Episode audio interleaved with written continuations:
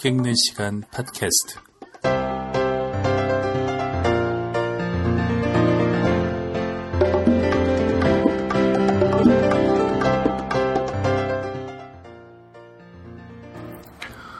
올겨울 추위는 유별나다. 눈도 많이 왔다. 스키 캠프 간 손자들한테서 걸려온 전화 목소리가 낭랑하다. 눈다운 눈이 안 올 때는 제설기로 만든 눈으로 스키를 탄다는 걸 알고부터는 아이들을 스키장에 보내는 걸 마뜩찮아 했는데 올해는 하늘이 내리는 눈으로 스키도 타고 썰매도 탈 생각을 하니 나도 기분이 좋다. 집 앞에 숲이 있어 바라보는 눈 경치도 기막히다. 그래도 나는 눈이 무섭다. 친정어머니가 금년처럼 폭설이 내린 해에 눈에서 미끄러져서 엉치뼈가 망가진 후 노인으로는 견디기 어려운 수술을 여러 번 거쳤지만 결국 보행의 자유는 회복하지 못하고 10년 동안이나 집안에 갇혀 지내다가 돌아가셨다. 지금 내 나이가 그 지경을 당하실 때의 어머니 나이와 같다. 노후에 보행의 자유를 잃는다는 게 어떤 것이라는 걸 알기 때문에 나는 눈만 오면 미리 집안에 갇혀 지내기로 작정을 하고 있다. 죽는 날까지 잃고 싶지 않은 가장 소중한 걸 대라면 서슴지 않고 보행의 자유를 대겠다. 어머니 돌아가실 때에도 눈이 많이 왔다. 어머니는 한겨울에 돌아가셨다. 연구차가 공원묘지 오르막길을 오르기가 여간 아슬아슬하지 않았다. 노인들이 춥도 덥도 않을 때 죽기를 소망하는 것도 봄, 가을이라고 죽기가 덜 서럽거나 덜 힘들어서 그러겠는가 다 자식들을 생각해서지. 그러나 노인들의 소망과는 달리 혹한이나 혹서가 계속될 때 노인들의 돌연사가 가장 많다고 한다. 지난 여름은 해마다 기온이 상승한다는 지구 온난화 현상을 감안하더라도 예년에 없는 찜통 더위가 입추, 쳐서 지나고 나서까지 수그러들 줄 몰랐다. 작년에 그 유난스러운 더위가 이 엄동설안에도 문득문득 생각나며 가슴이 아려오는 것은 무슨 까닭일까. 나에게는 옥탑방에 사는 사촌 동생이 하나 있다. 둘 다 환갑, 진갑 다 지나 같이 늙어가는 처지지만 동생은 나보다 8살이나 아래다.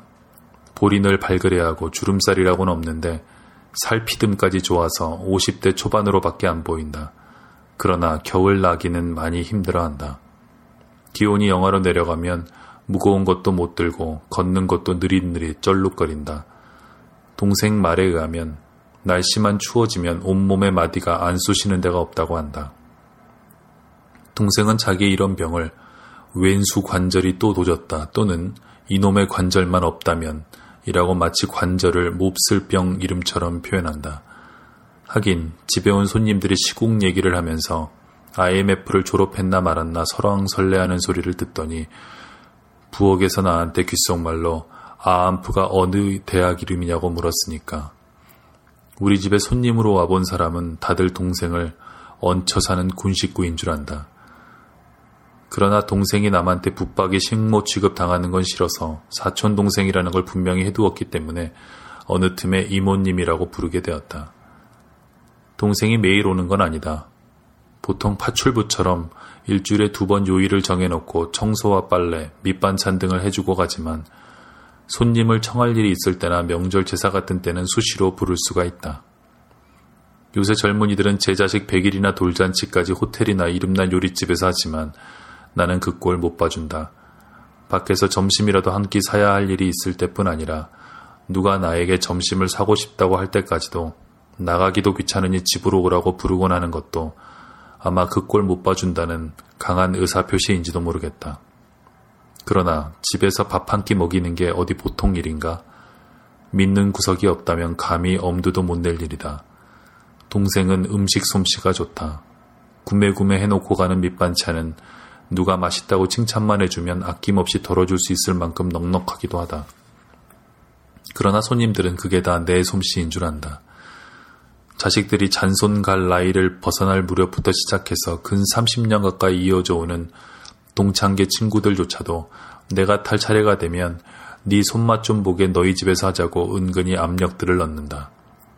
저희들은 집들이 잔치까지도 집 밖에서 하는 주제에 우리 동창 또래들은 사는 형편들은 제각각이지만 시대를 잘 탔는지 나이를 먹을 만큼 먹어서 그런지 호텔 뷔페라면 최고의 식사인 줄 알고 웬 떡이냐며 마구 식탐을 부리던 때가 언제적이냐 싶게 다들 입맛이 여간 까다로운 게 아니다.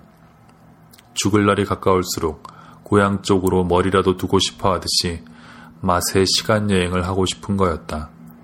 그런 골동품 혀들이 우리 집 음식 맛을 최고로 쳐준다.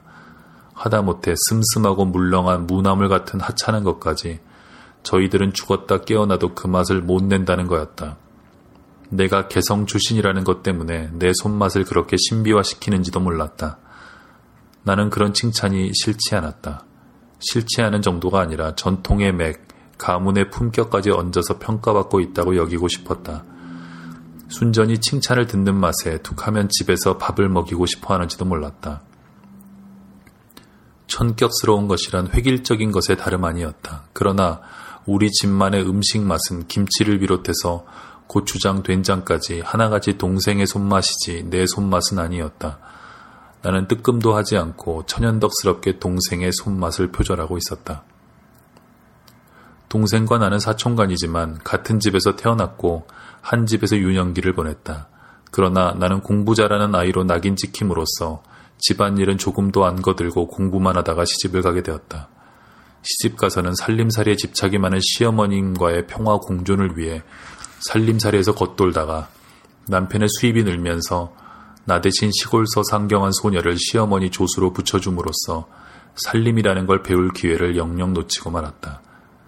내가 시집살이 할 50년대는 다들 살기가 지금과는 될 것 아니게 곤궁했고 도농 간의 격차도 더 심해 집에서 한 입이라도 덜려고 도시로 식모살이 오는 소녀들이 넘쳐날 때였다. 공부에 별 취미가 없던 동생은 중학교도 낙방을 해 초등학교 졸업에 그쳤다. 숙부에겐 맏딸인 동생은 몸 약한 숙모를 거들어 집안일을 도맡아 하고 먹은 유부남하고 열렬한 연애를 해서 숙부 내외를 기절초풍하게 놀래키다가 결국은 그 남자를 이혼시키고 정식 부부가 되었다. 각각 딴 집안으로 출가 외인이 돼버린 우리는 1년에 한두 번도 만날까 말까한 사이가 되어 제각기 자식과 살림을 늘리며 살다가 그 자식들이 혼기가 되면서 다시 친하게 지내게 되었다. 시집살이에 부담이 없어진 대신 부모나 자식의 경조사에 동원할 인력이 필요한 나이가 되면 평소 격조하게 지내던 친척이나 동창이 아쉬워지게 마련이다. 고등학교 때 단짝 전화번호를 알아내어 긴 통화를 하거나 더 발전하여 친목계를 만들기도 하고 무리지어 관광길에 나서 보기도 하는 게 바로 이런 중년의 끄트머리 나이다. 나하고 동생하고도 그런 나이가 되어 서로 찾을 것도 없이 저절로 가까워진 건 동생의 남편이 빚 보증을 잘못 써서 살던 집에서 나앉고 나서부터였다.